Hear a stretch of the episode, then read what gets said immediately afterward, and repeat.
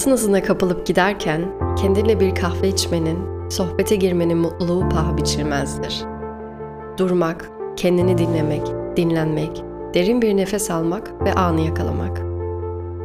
Bir varış noktamız yok, koşturmamıza hiç gerek yok. Ben Ebru Pehlivan. Önce Kahvem Podcast'ı başlıyor. Benim kahvem hazır, konuşacaklarımız çok. Sen de kahveni al, sonra gel, bekliyorum.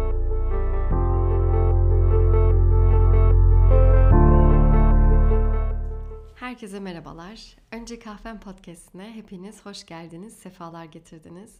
Bu benim ilk bölümüm. O yüzden e, biraz da heyecanlıyım. Şimdi bölümümüze başlamadan önce önce Kahvem Podcast'inin oluşumundan sizlere bahsetmek isterim. Neden böyle bir isim koyuldu bu podcast'te? Şimdi ben Ebru.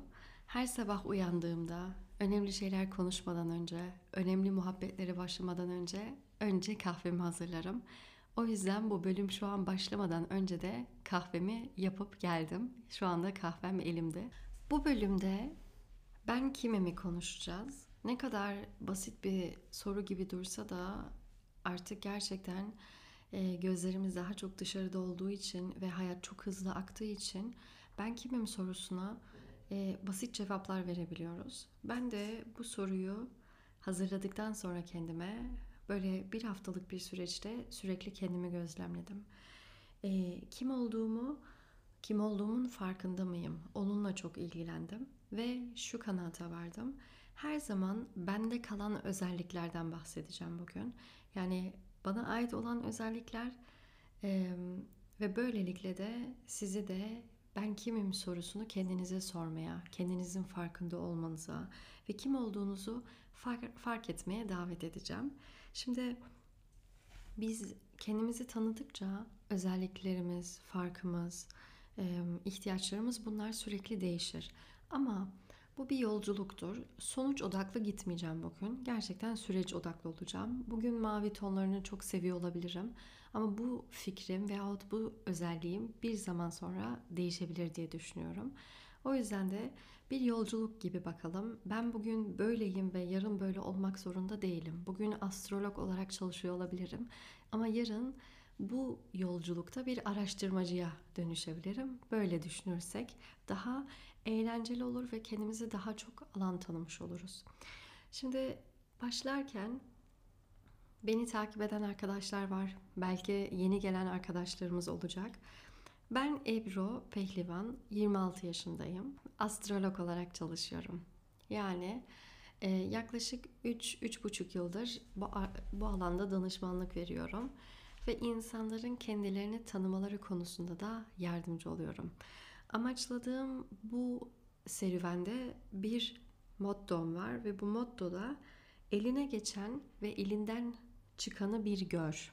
Yani çocukluğumdan beri bize has özelliklerimizin olduğunu düşünüyorum ve bu özellikleri bir şekilde e, özellik diye de adlandırmıyorum. Daha çok hazine olarak adlandırıyorum. Ve her insanın bu hazinesini çıkarması için uğraşıyorum diyebilirim. Çünkü kendim de bu yolculukta bunu yapıyorum. Sürekli çocukken kendime şu soruyu sorardım. Ya benim yeteneğim nerede? Kimi tiyatroda? Ben kimim sorusunu ben gerçekten uzun yıllardır kendime soruyorum. O yüzden de çok farklı şeyler denedim. Yani çocukluğumda polis olmak istiyordum, psikolog olmak istiyordum.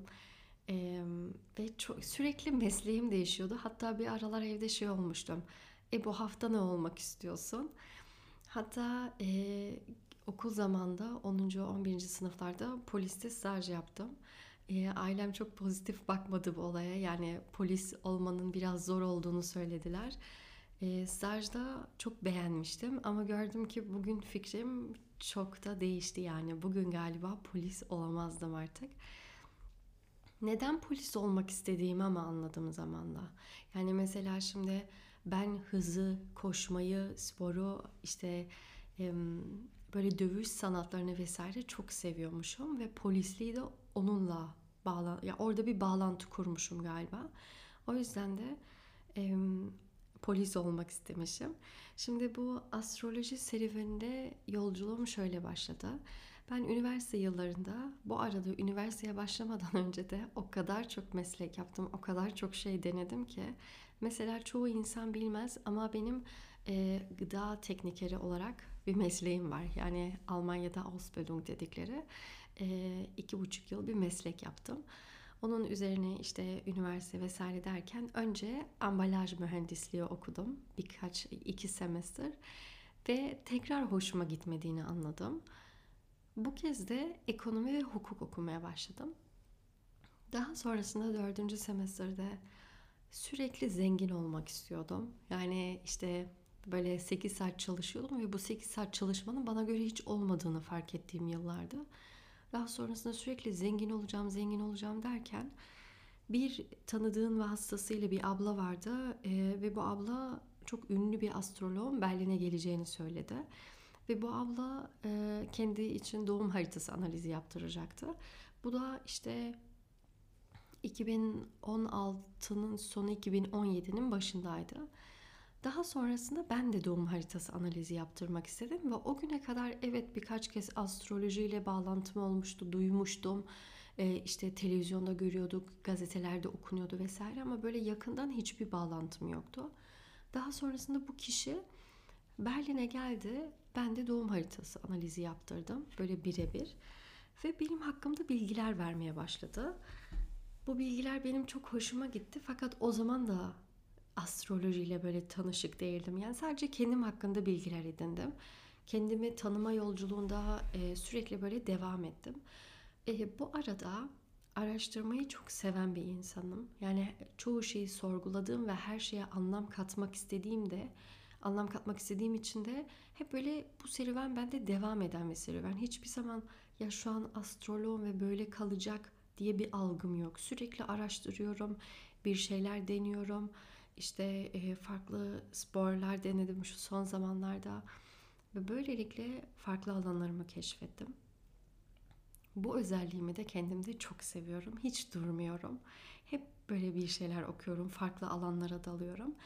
Her neyse konuya geri gelecek olursak birkaç kez analiz yaptırdım ben. Sonrasında 2017'de üniversitemi değiştirdim.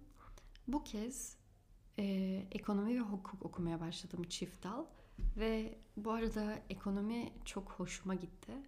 Hukukta biraz zorlandım. Daha doğrusu pek anlamadığım bir dil gibiydi. Bu üniversite okuma teması da beni çok mutlu etmediğini fark ettim.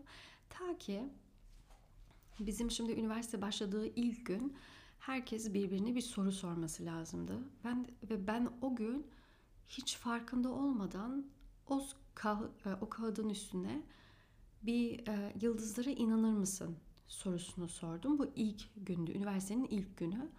Ve daha sonrasında bu soruyla da böyle çok tanındık oldum. Yani bu soruyu kim sordu? Bu nasıl bir soru? Normalde herkes mesela şu tür sorular sormuştu. Neden ekonomi ve hukuk okuyorsun?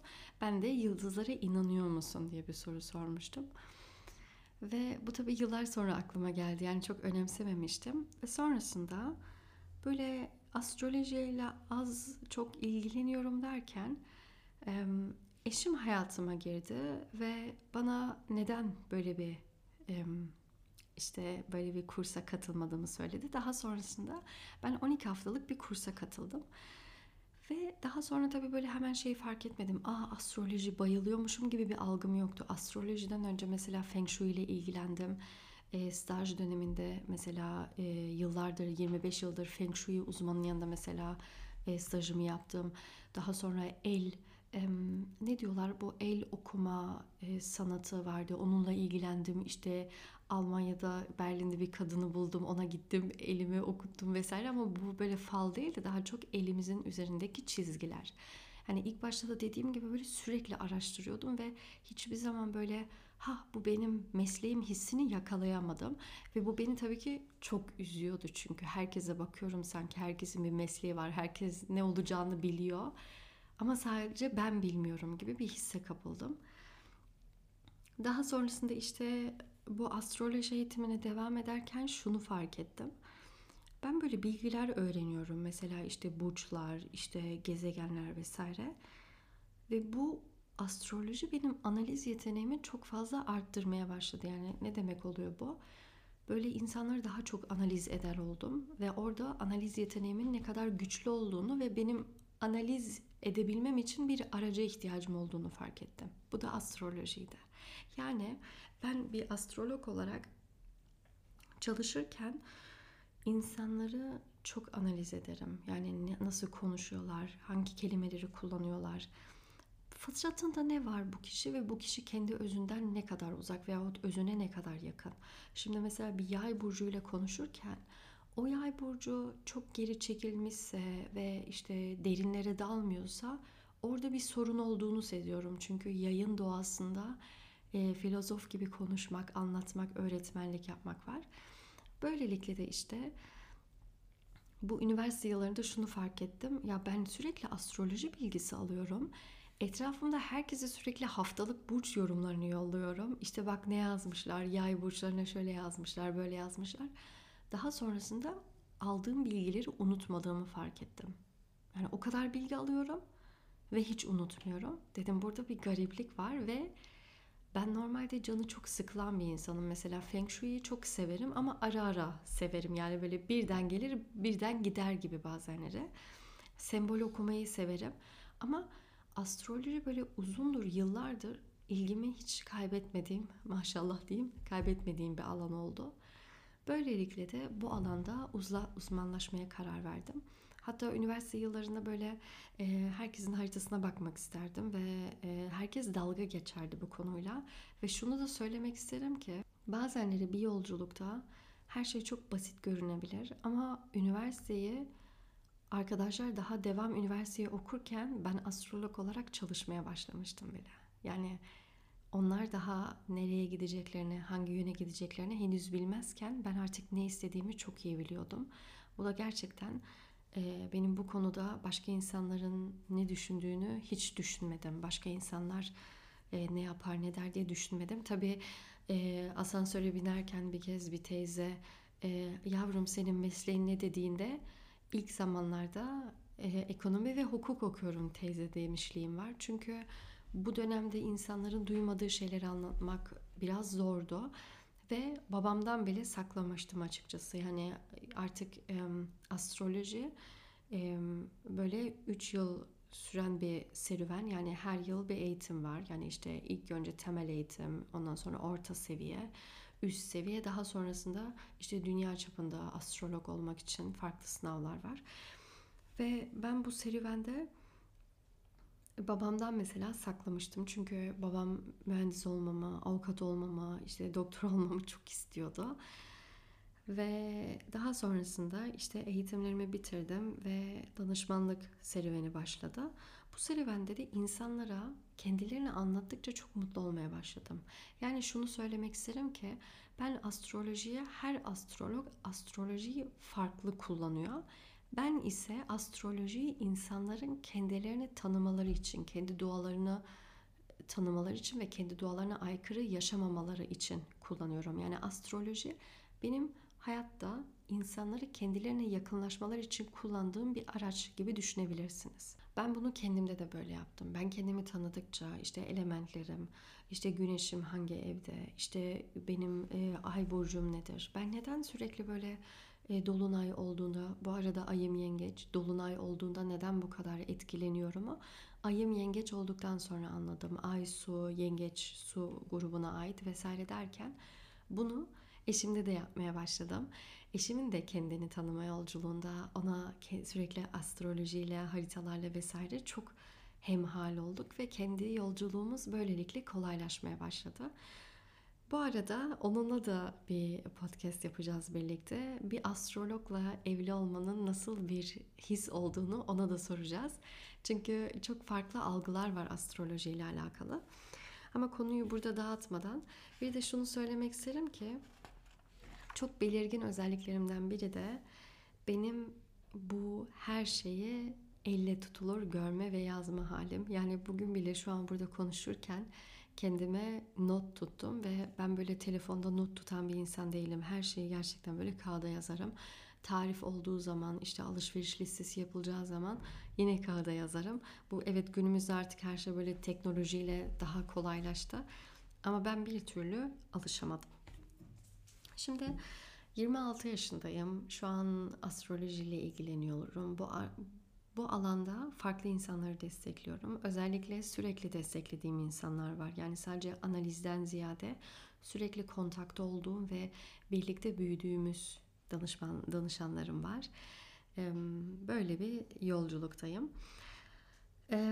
Ben nasıl bir insanım? Ben erken kalkan ve erken yatan bir insanım. Yani ben açıkçası böyle e, çok fazla alarm kuran bir insan değilim. Alarm kursam da böyle gerçekten e, öylesine kurarım. Çünkü alarmım çalmadan önce ayaktayımdır. Bu özelliğimi de açıkçası seviyorum. Böyle biraz toplumda şey gibiydim ya hemen erkenden uyuyorsun. Seninle hiçbir şey seyredilmiyor. Hemen uykun geliyor gibi. Ama bir zaman sonra doğam gereği böyle olduğumu fark ettim ve biraz da bu sirkadyen ritim dedikleri yani güneşin doğması ve güneşin batışıyla birlikte e, doğama çok uyduğunu fark ettim. O yüzden de artık e, seviyorum yani erken kalkıp erken yattığımı.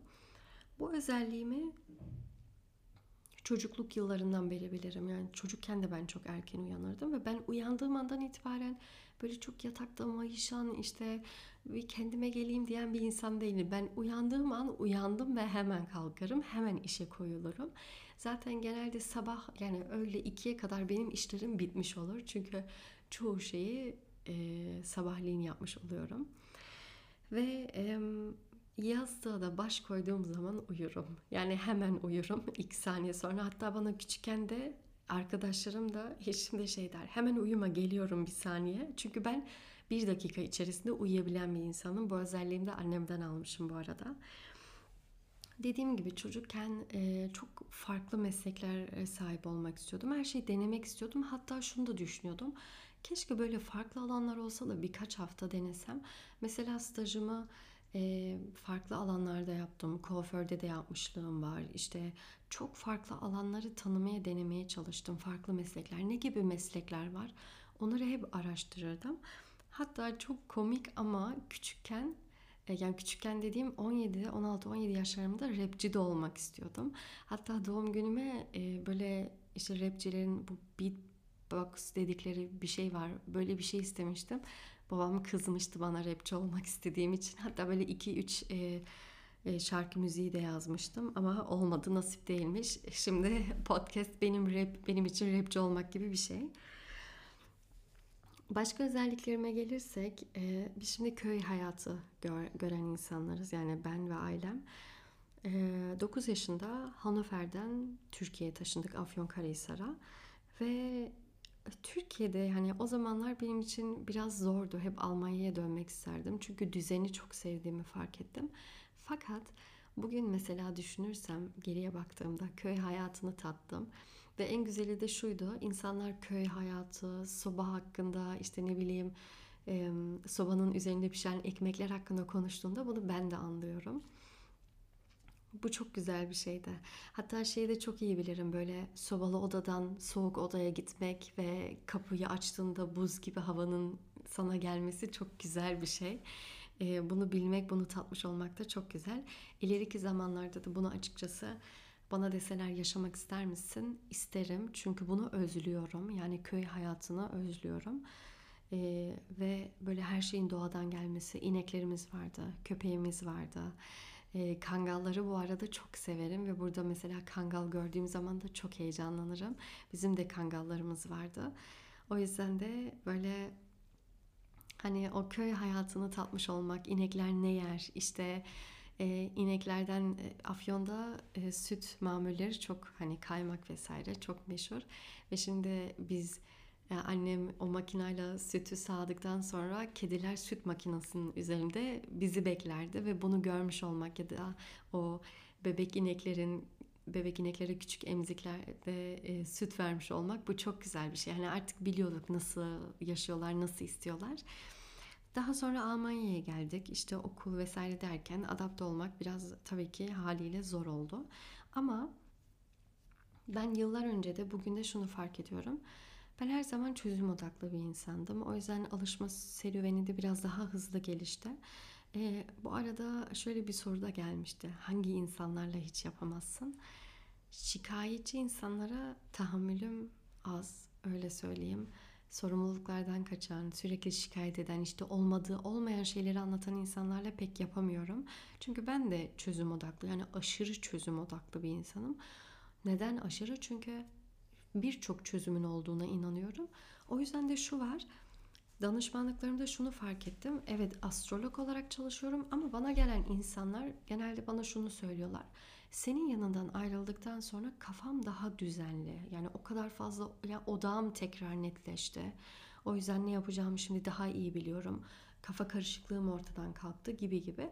Bunu da yükselen başağıma veriyorum. Yani yükselen başak olarak e, düzenlemeyi, insanın zihnini özellikle zihni düzenlemeyi, e, odağının netleşmesini çok seviyorum.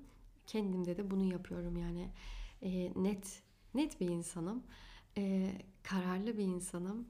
Şimdi çoğu insanda ben her zaman herkes böyle zannederdim ama e, danışmanlıklarda terazilerle tanıştıktan sonra bazı terazilerle diyeyim böyle terazi ağırlıklı insanlar ya ne kadar kararsızım işte ne yapacağımı bilmiyorum sen olsan ne yaparsınla gerçekten çok karşılaşıyorum.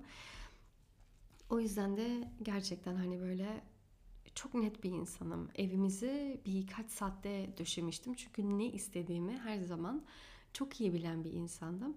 Bu arada kıyafet konusunda da böyleydi ve yıllardır yani çocukluğumda da böyleydi. Şimdi de böyle diyebilirim. Hani her zaman e, ne giyeceğimi, nasıl giyeceğimi çok iyi biliyordum. Bu arada Modaya da çok büyük bir düşkünlüğüm var. Hani çocukluğumdan beri böyle hep moda oyunları oynardım. İşte ablam araba oyunu oynardı ya da işte ne bileyim farklı etrafımdaki insanlar araba park etme oyunu oynardı. Ben her zaman moda oyunları oynardım. Hep böyle bir kıyafet, kombin.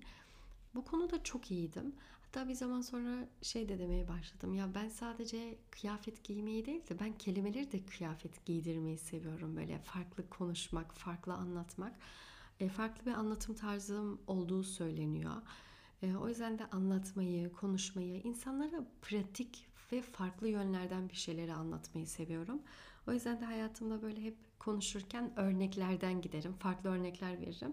Hatta ben bile bazenleri nasıl örnekler verdiğimi şaşırırım.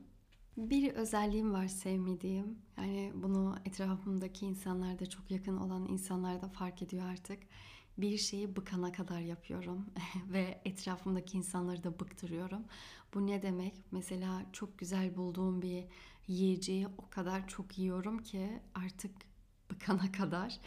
Bunu çocukken de yapmışlığım var. Yani böyle iki euro alıp e, işte Lidl'e gidip daha sonrasında oradan bir paket e, çikolata almıştım. İçinde yaklaşık böyle işte 10-12 tane var. Hepsini yiyordum ve daha sonrasında bıkıyordum ve bir daha yemiyordum. Bu kez yeni şeyler deniyordum. Türkiye'de de bunu yaptım. Yani biz köyde okula gittik ve orada çok güzel bakkallar vardı. Orada da aynısını yapıyordum. Bugün bazenleri yine hala yapıyorum. Yani mesela bir diyete başladım. Yani diyetten kastım mesela işte bir beden arınması çalışması yapıldığında o kadar çok sirke içmiştim ki artık her şey aynı kokmaya başlamıştı. Meğersem bedenime bir konuda zarar vermişim. Hani bunu böyle biraz daha dengelemeye çalışıyorum. zor bir şey benim için. Çünkü bir şeyi çok sevdiğim zaman aşırı çok yapıyorum ve sonra bıkıyorum. Bu sevmediğim bir özelliğim. Daha sonrasında böyle kendini anlamaya çalışan ve her şeye anlam yüklemeye çalışan bir insanım. Bu herkes tarafından tabii çok güzel karşılanmadı. Ama herkesin yanında da yapmıyorum. Yani mesela işte kendi problemim olduğu zaman, eşimle alakalı eşimin hayatında böyle anlayamadığı bir şey olduğu zaman onu kendini anlaması konusunda bir anlam yüklemesi ya bu şu an neden oluyor ve hani ben seninle konuşurken benim karşımda bir sürü e, fare çıktıysa o farelerin sembolik anlamına bakarak işte mesela fare kemirgen bir hayvandır ve sürekli kemiriyor. O zaman şey derim. Ya hani mesela belki bunu direkt kişiye demem bak karşına kahve e, şey kahve diyorum fare çıktı. Ama şey derim şu an senin içini kemiren ne var? Neyden çok korkuyorsun? Niye böyle bir olay oldu? Ya da işte bir yere su bastı. Benim evimin zamanında su basmıştı ve ben orada e, duygusal anlamda çok büyük bir e, zor bir süreçten geçiyordum. Ve o gün de şey demiştim ya su bastı çünkü benim artık duygularım da e, zapt edemediğim ve iyi kanalize edemediğim için bir patlama yaşadığım gibi bir his olmuştu. O yüzden bir şeylere anlam katmayı çok severim. Biri bana bir hediye verirse işte ne bileyim ben hediye götürürken buna çok kıymet veririm. E, bunu da çok severim. Bir diğer özelliğim de e, içimdeki yarışçı ben. Yani yarışmayı çok seviyorum ama bu karşı tarafla başka insanlarla yarışmak değil. Benim bahsettiğim yarışma şöyle. Mesela e, dün kız kardeşlerimle film izledik ve işte benden canımız bir şey çekti. Sonra ben alıp geleyim dedim. Sonra kapıyı açtığım andan itibaren kendime bir alarm kurdum 5 dakika.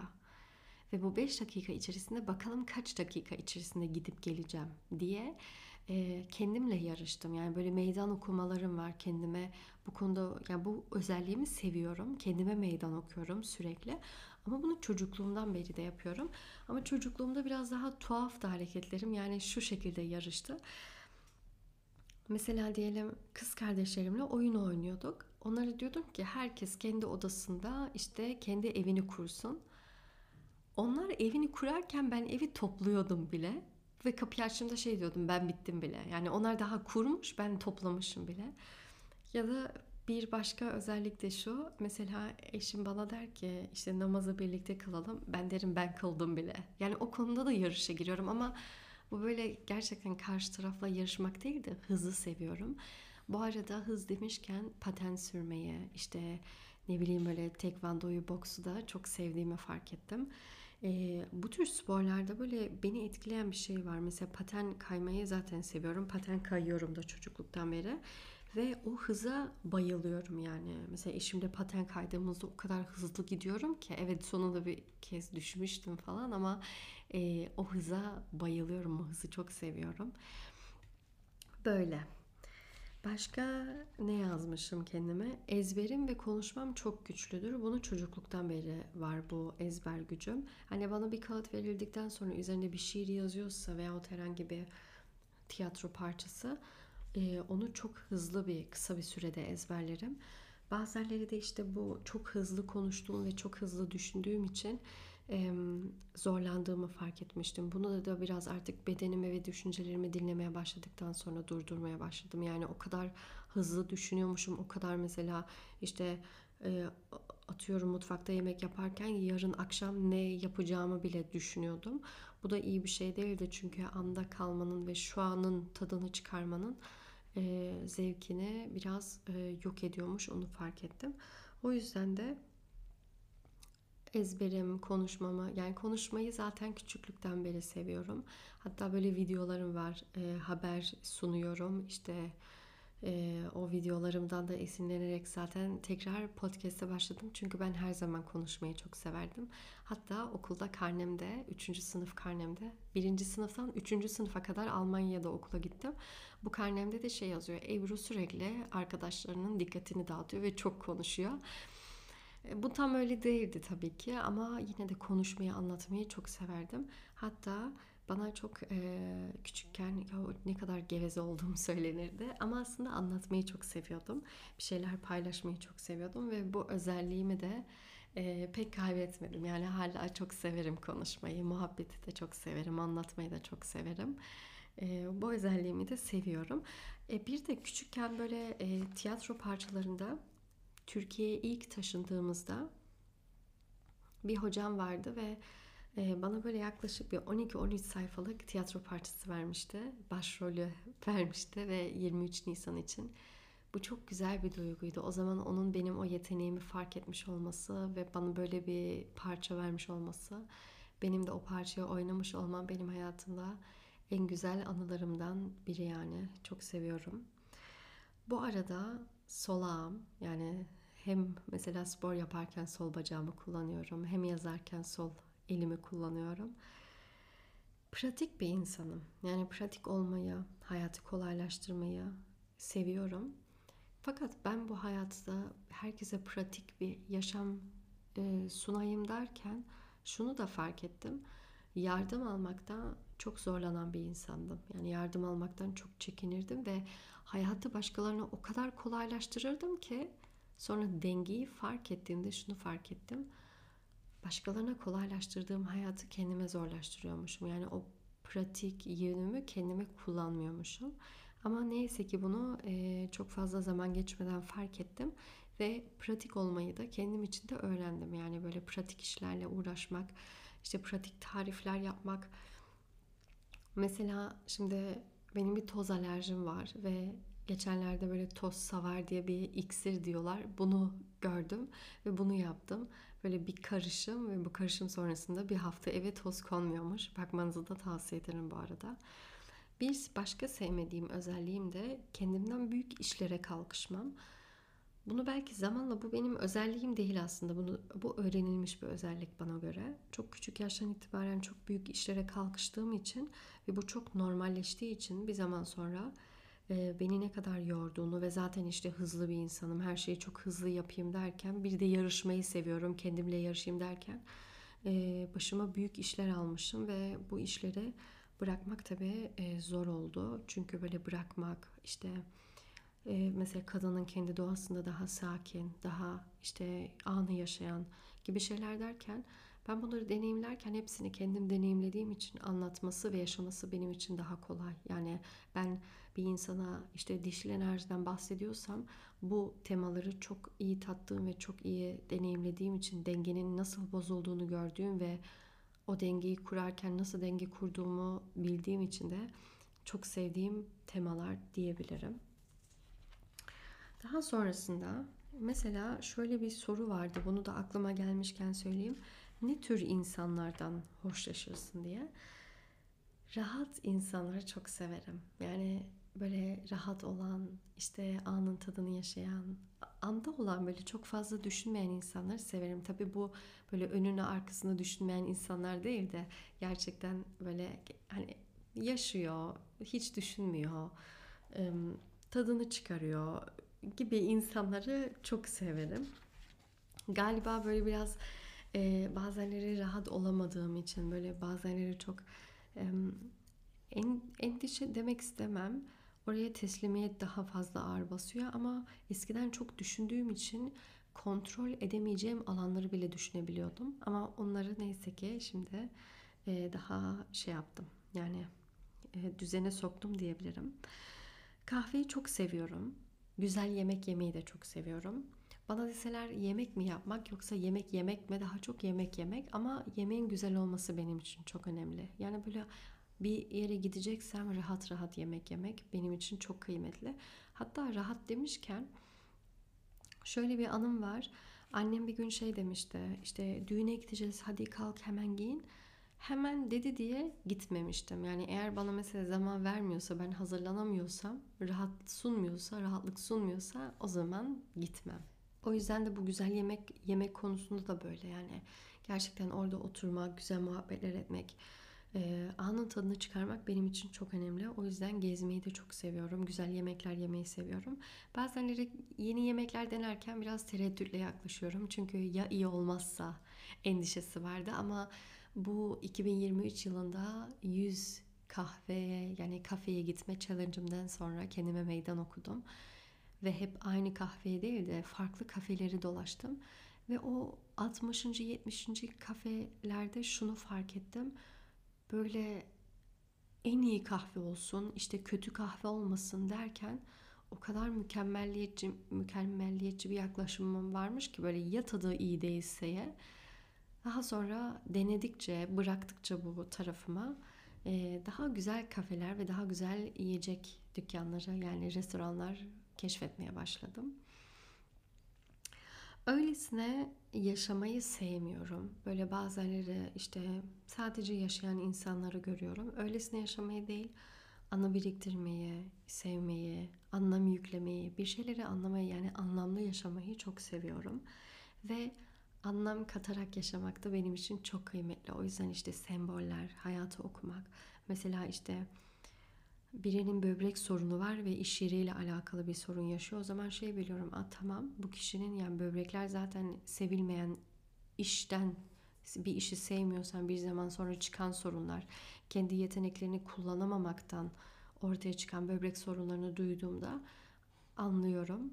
Kendileri anlamasalar da kişiler ben böyle analiz yaptığım için anlayarak yaşıyorum diyeyim. Ne istediğimi gerçekten çok net bilen bir insanım ve eşimle tanışmadan önce hatta 41 maddelik bir listem vardı. Eşim nasıl olsun diye yani eşimin özellikleri. Hatta böyle yazmıştım işte gamzesi olsun, şu olsun, bu olsun ve hepsi de oldu. Ee, yani net ne istediğimi yazmıştım. Hatta ilk buluşmamızdan sonra 40 e, özelliğinde uyduğunu hatta şey yapmıştım yani listeye böyle gitmiştim. Güzel gülüyor mu? İşte gamzeleri var mı? İşte şunu yapıyor mu? Bunu yapıyor mu diye. Yani her zaman böyleydim aslında. Hep ne istediğimi çok iyi biliyordum. Türkçe konuşmayı çok seviyorum. Türkçeyi seviyorum. Türkçenin çok derin bir dil olduğunun farkındayım ve bu konuda kendimi de devam eğitmek istiyorum. Eğitmenler, eğitim, eğitimler almak istiyorum. Mesela bu konuşmak, bu anlatmak, bu Türkçeyi kullanmak konusunda. Paten kaymayı çok sevdiğimi söylemiştim. Bir şeyi iyi yaptığımı genelde görmüyorum. Yani insanlar mesela bana yeteneklerim konusunda sağ olsun güzel insanlarla karşılaştığımda yeteneklerim konusunda bana e, güzel geri bildirimlerde bulunuyorlar. Ve ben bu danışmanlıklara başlamadan önce çoğu yeteneğimin farkında değildim. Ve bu çoğu yeteneğimin e, farkında niye değildim? Çünkü galiba hiç kimse bunu söylemiyordu ya da normalleşmişti. Ve bir zaman sonra şunu fark etmeye başladım. İnsanlar hani bu kötü değil tabii ama benim yaptıklarımı kopyalamaya başlamışlardı ve bu benim için o kadar garip bir durumdu ki hani ben kendi yaptığımı beğenmezken benim yaptıklarımın birebir kopyalanması öyle bir durumda yaşamıştım. Yani birebir bire benim yazdıklarımı kopyalıyordu. Ve orada hani artık o kişiyi engelledim. Çünkü o benimdi yani benden çıkan bir e, yetenekti ve bunun böyle kullanılması bana gerçekten böyle bir tokat gibi gelmişti. Ya bir kalk ve bak kendine ne kadar güzel şeyler yazıyorsun diye. E, bunu böylelikle e, keşfetmiştim. Türk olduğum genelde anlaşılmıyor. Yani en çok söylenilen şeyler arasında işte Polon, bazenleri Türkiye'de genelde Rus zannedebiliyorlar. Hatta en çok da Arnavut olduğum düşünülüyor. Ben de bunu bir aralar saklıyordum yani çok garip bir şekilde. Mesela Türk olduğumu söylemiyordum, Türkçe konuşmuyordum. Açıkçası şimdiye kadar da hiç böyle aa sen Türksün diye bir karşılaşma da yaşamadım. Yani hep daha çok şu tepkiyi görürüm aa sen Türk müsün? Yani bunu çok yaşarım. Bir de bir aralar saçlarımı e, sarıya boyamıştım. Yani sarışın olmuştum. Orada artık hiç anlaşılmamıştı. Hatta camiye gitmek istediğimde Türkiye'de bir abi şaşırmıştı bu kızın camide ne işi var. Ya da çok güzel bir anı benim için şey demişlerdi. Ya bu kadar iyi Türkçe konuşmayı nereden öğrendin? Annem baban mı öğretti? Şey demiştim. Yo biz Türk'üz. Afyonluyuz. E, bu İzmir'de olmuştu. Böylelikle de e, hani Türk olduğum gerçekten hiç anlaşılmıyor. Benim bu serüvenim nasıl başladı dersek ben burnunu hiç sevmeyen bir insandım ve burnuma aşırı takılıyordum. Burnumla hiç başa çıkamıyordum ama ameliyat da ettirmek istemiyordum. Daha sonrasında bu burnumu sevmemem konusunda bir karar aldım ve dedim ki ya bir saniye Burnumu sevmiyor olabilirim ama ben bu burnu nasıl kabul edebilirim diye de başladı benim yolculuğum. Yani ben e, olanı kabul etmek, kendimi tanımak, yeteneklerimi tanımak, e, yolculuğum gerçekten sevmediğim bir şeyle başladı. O yüzden bizde mesela şey düşünülebiliyor. İşte oturdum, kendimi tanıdım. Hayır, genelde sevmediğimiz şeyler ya da yapamadığımız şeyler bizim kendimizi tanımamız konusunda çok güzel bir yardım olduğunu düşünüyorum. Ben de böylelikle hani o kendini sevme, kendini tanıma, kendi özelliklerini bulma, kendi yolculuğuna çıkma yolculuğum o kabul edemediğim burnumla başladı. Bugün nasıl bakıyorum bu duruma dersek burnumu çok seviyorum. Yani kendimi de seviyorum. Daha doğrusu olanın farkında olduğum için olanı kabul etmek benim için çok kolaylaştı.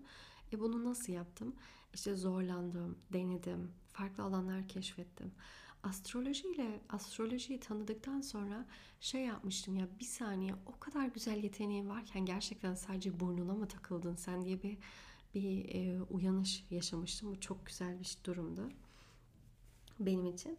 Ama şimdi tabii e, başkalarının da burunlarına çok dikkat ediyorum.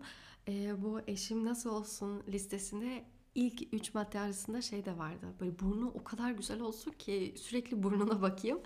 Ve e, gerçekten de öyle oldu. Çok güzel bir burnu var. Hatta böyle diyorum ya burnunu bana ver bazenleri. Bu çok güzel bir şey. Bana eğer mesleğimi seçme hakkında bugün sorsalar belki iki yıl sonra tabii bu değişebilir. Ama bana deseler ki bugün mesleğini seçme hakkın var ve yıllar üzerinde yani yıllarca bu mesleği yapacaksın. Galiba profesyonel boksçu derdim, profesyonel spor derdim. Hatta böyle olimpiyatlara kadar gitmek isterdim. Şimdi e, bugün yapamam mı? Tabii ki yapabilirim. Ama e, sporu daha çok yani mesela bu tekvando, boks vesaire bunları daha çok e, şey yapıyorum. Yani e, hobi olarak yapıyorum öyle söyleyeyim. Araştırmayı çok seven bir insanım. Kendimi hatta bir araştırmacı olarak da görüyorum. Bu serüvende de bu, buraya doğru ilerlemek istiyorum zaten. Sadece ben astroloğum demek o kadar böyle e, net bir sonuç ki ben sadece astrolog değilim. Ben insanları araştırmayı seven, insanların farklı özelliklerinin çıkarmasının konusunda yani şeyi hatırlıyorum. Böyle bir e, otobüsçü olarak çalışan e, bir insan tanımıştım. Şey demiştim ya sadece otobüs şoförü olarak mı yaşamak istiyorsun yıllarca? Niye bunu yapmak istemiyorsun? Ya da geçenlerde İstanbul'a uçarken e, bir hanımefendi görmüştüm ve e, onunla çok az konuşsam da şey düşünmüştüm ya daha fazlasını yapabilirsin, daha güzel yerlere gelmelisin. İnsanlara bu konuda yardımcı olmayı gerçekten çok seviyorum çünkü biliyorum ki güzel yeteneklerimiz var. Allah bilinmek istemiş ve bizim içimizdeki güzel hazineleri açığa çıkarmamızı istiyor. O yüzden kendimize daha fazlasını şey yapmalıyız. Yani daha fazlasını yapabileceğimizin bilincinde olmalıyız ve düşünceleri değil kalpten geleni yaşamalıyız. Bu çok önemli. O yüzden bu alanda bir dernek kurma hayalim var. Burada çocukları yetiştirmek istiyorum. Yani yetiştirmekten kastım eğitmek ve çocukları doğru zamanda doğru yönlendirmek. Çünkü hep şey derdim. Ya ben tiyatral yeteneklerim fazlaydı, konuşma yeteneğim fazlaydı.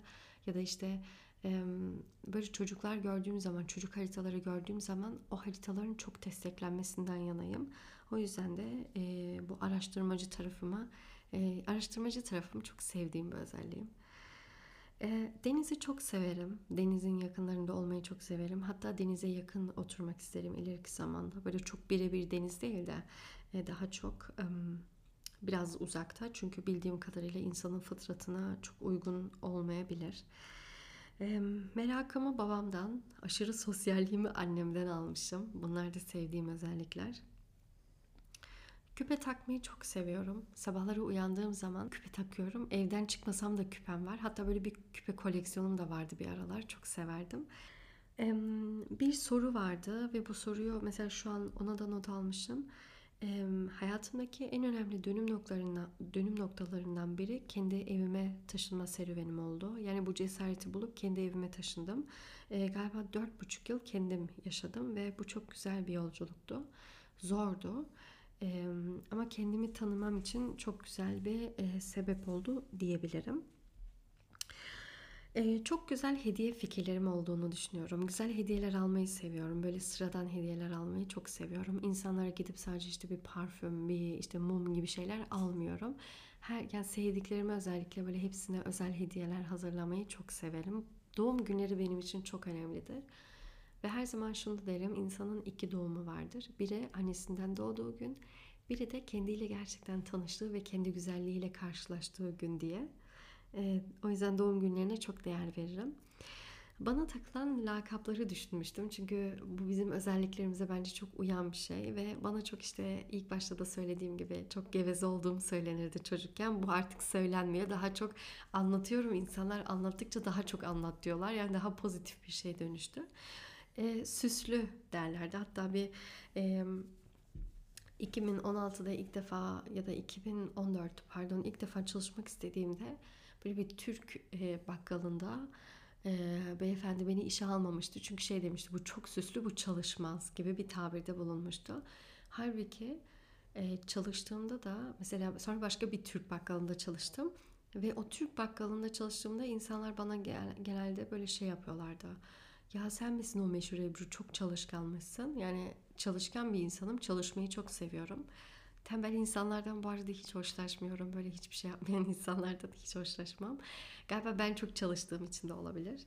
Ama e, işte süslü çok derlerlerdi. Hatta şey derlerdi bu okumaz çünkü çok süslü gibi tabirlerde duydum maalesef. Ama öyle değil. Süslenmeyi seviyorum. E, ama okuyorum da yani her gün araştırmalar yapıp güzel şeyler e, üretiyorum. Çok bilmiş derlerdi. Ee, bu şöyle çok bilmiş evet bazı şeyleri biliyordum. İşte yükselen başağım dermişim.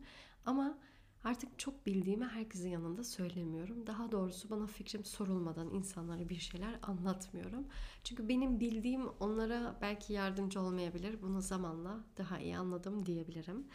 Ve gezenti derlerdi. Çünkü gezmeyi çok seviyordum. Nerede böyle gezi, nerede eğlence e, çok hoşuma giderdi diyebilirim. Şimdi kendim için aldığım e, notlar bunlar. Tabii özellikler say say bitmez. Fakat e, bir yerde de durmak lazım. Zaten tanışma serüveninde işte bu podcastlerde birbirimizi daha yakından tanıyacağımıza kalpten inanıyorum. Bu arada son bir özelliğimi de söyleyeyim. Bu yıllardır gitmeyen bir şey. Bu da lahana dolmasını, sarmasını çok sevmem. Yani lahana sarmasını çok çok seviyorum. Şimdi de kısa bir e, bana sorulan sorulara geçmek isterim. Birkaç soruyu yanıtlayacağım. Böylelikle de podcastimizin son sonuna gel gelmiş olacağız. Zenginlik senin için nedir gibi bir soru gelmiş. Bu soru çok güzel bir soru. Çok da teşekkür ederim. Şimdi zenginlik benim için var olanın farkında olmaktır. Yani bende bir şey varsa ve ben bunun farkındaysam o zaman orada bereketin de başladığını düşünüyorum ve aslında e, her danışmanlıkta böyle bir yerde bir zenginlik de yaşıyoruz çünkü ya da zenginliğimizle karşılaşıyoruz odağımız, işte farklı rollerimiz, sorumluluklarımız derken o kadar dışa dönük insanlar haline gelmişiz ki kendimizle ilgilenmeyi unutmuşuz. Bunlara yönelik tabii çok güzel konuşmalarımız, sohbetlerimiz olacak. Ama dediğim gibi var olanın farkına varmak, onu kullanılır hale getirmek bu benim için büyük bir zenginlik. kendi keşif yolculuğumda galiba böyle çok ayrı bir podcast yapmak isterim. Bu keşif yolculuğunda insan kendini nasıl keşfeder? Ama şunu söylemek isterim. Günümüzün en büyük sorunlardan biri her keşif yolculuğunun aynı olduğu düşünülüyor ama bu böyle değil. Biraz daha kalbimin sesini duymaya niyet ederek zaten çıktım. Aldığım bilgileri kullanılır hale getirdim. Bu çok önemliydi.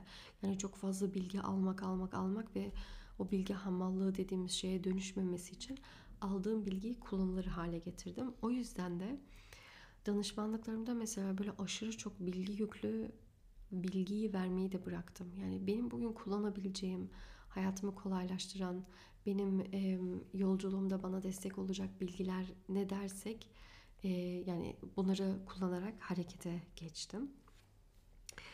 Almanya'da evet doğdum. Almanya doğumluyum. Ebru bir gününü nasıl geçiriyor diye bir soru gelmiş. Şimdi ben genelde planla geçiriyorum. Yani sabah uyandığım zaman e, hemen ne yapacağımı biliyorum genelde. Yani mesela kalkıyorum ve hemen e, işime koyuluyorum. Ve e, genelde 3 saat 3 öncesinde işlerimi de bitirmek istiyorum. Yani nasıl bitirmek istiyorum? 3'ten sonra böyle verimliliğimin biraz daha azaldığını fark ettim.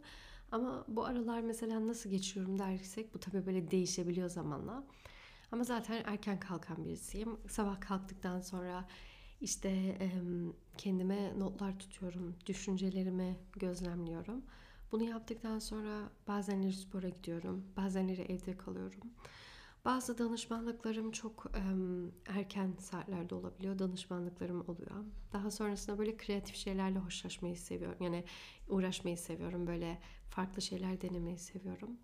Bazenleri kendi başıma kahve içmeye gidiyorum. Bazenleri içimdeki çocuğu dinleyip o çocuk şu an ne yapmak isterdi diye yolculuklara çıkıyorum. Bazenleri de çok fazla çalışıyorum. Bu da ne demek oluyor? Bazenleri hiç canım sıkılmıyor. Sürekli bir şeylerle uğraşıyorum. Eskiden hastalıklar bana bu konuda çok uyarı veriyordu. Yani artık hasta olun, dur sürekli hasta olduğum zamanlar olmuştu. Orada da şunu fark etmiştim. Çok fazla e, şey yapıyordum. Çok fazla çalıştığım için işte araştırmalar yapıyordum, kitaplar okuyordum, bu kitapları e, bilgiyle herhangi şeyler oluşturmaya çalışıyordum. O şekilde yani. Özgüvenimi nasıl sağladığım sorulmuş. Özgüven şöyle bir şeydir. Özgüven kendi farkında olmaktadır, olmaktır. Bende ne var ve bende ne yok. Yani gelişmiş yönlerim ve geliştirmem gereken yönlerim. Bu geliştirmem gereken yönlerime e, odaklanmadım. Aynı şey gibidir. Okulda mesela hem matematikte yani matematikte çok iyi olan bir çocuk vardır ve e, işte fende iyi değildir bu kişi fen bilimlerinde Bizim genelde kültürümüzde daha çok o zaman iyi olmayana odaklanılır. Ama ben daha çok bu son 4-5 yıldır artık hangi konuda iyiysem oraya odaklandım. Yapamadıklarıma değil, yapabildiklerime odaklanarak bu konuda kendimi bu şekilde geliştirdim. Yani özümün farkına vardım. Böyle diyebilirim. Şimdi son sorulara bırakıyorum. Çok güzel bir soru var. İnsanlara bir nasihat mesaj verme fırsatınız olsa ne olurdu? Bu tabii ki bugün bir nasihat olurdu ve derdim ki çok fazla bekleme yapmak için ya da en iyiye ulaşmak için yap ve başla. Çünkü bu podcast'te benim için evimdeki bitki bana çok büyük ilham olmuştu. Her gün böyle katman katman açıyordu. Ve şey düşündüm kendime ya sen açmak için neyi bekliyorsun? Ya o kadar iyisen niye yapmıyorsun? E, o kadar iyiden kastım da tabii ki böyle çok iyiyim değil de ya bu konuda iyi olduğunu düşündüğün halde neden başlamıyorsun? O yüzden bu olurdu yani çok düşünmeden kalpten gelenin böyle artık hayata geçirilmesine izin verin derdim.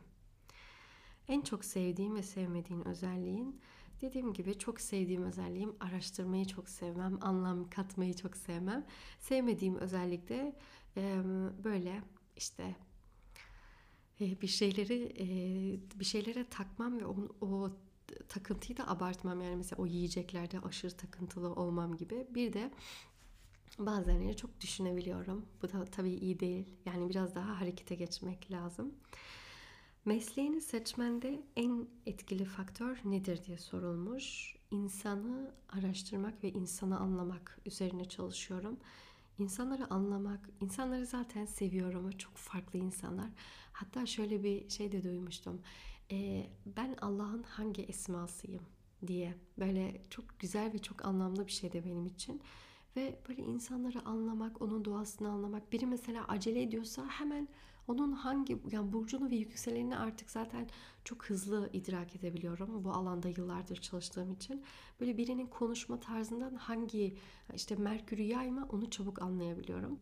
Mesela yaş aldıkça çok sevdiğiniz dostlarınızla yolunuz ayrıldı mı? Hatta böyle bir e, şey bir soru daha vardı. Hani e, kendini tanıma yolculuğunda artık biraz daha şey oldu mu? Yani yalnızlaşma oldu mu? Bu çok güzel bir soruydu. Çünkü ben gerçekten çevremi çok küçülttüm. Değiştikçe artık bazı yerlere uyamadığımı, uymadığımı gördüm.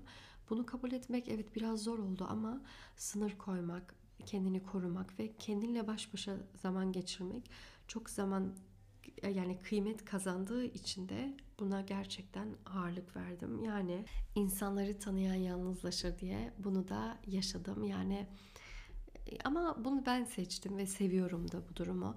Artık çok büyük ortamlardan ziyade beni seven, beni tanımak isteyen, benim de tanımak istediğim insanlarla ve en önemlisi de şuydu. Ben maalesef böyle işte destek temasında biraz desteksiz kaldığımı düşünüyorum. Yani bu da ne demek oluyor? Çok beni destekleyen insanlarla karşılaşmadım. Ama bu yıllarda karşılaştım ve bu çok güzel bir şeydi.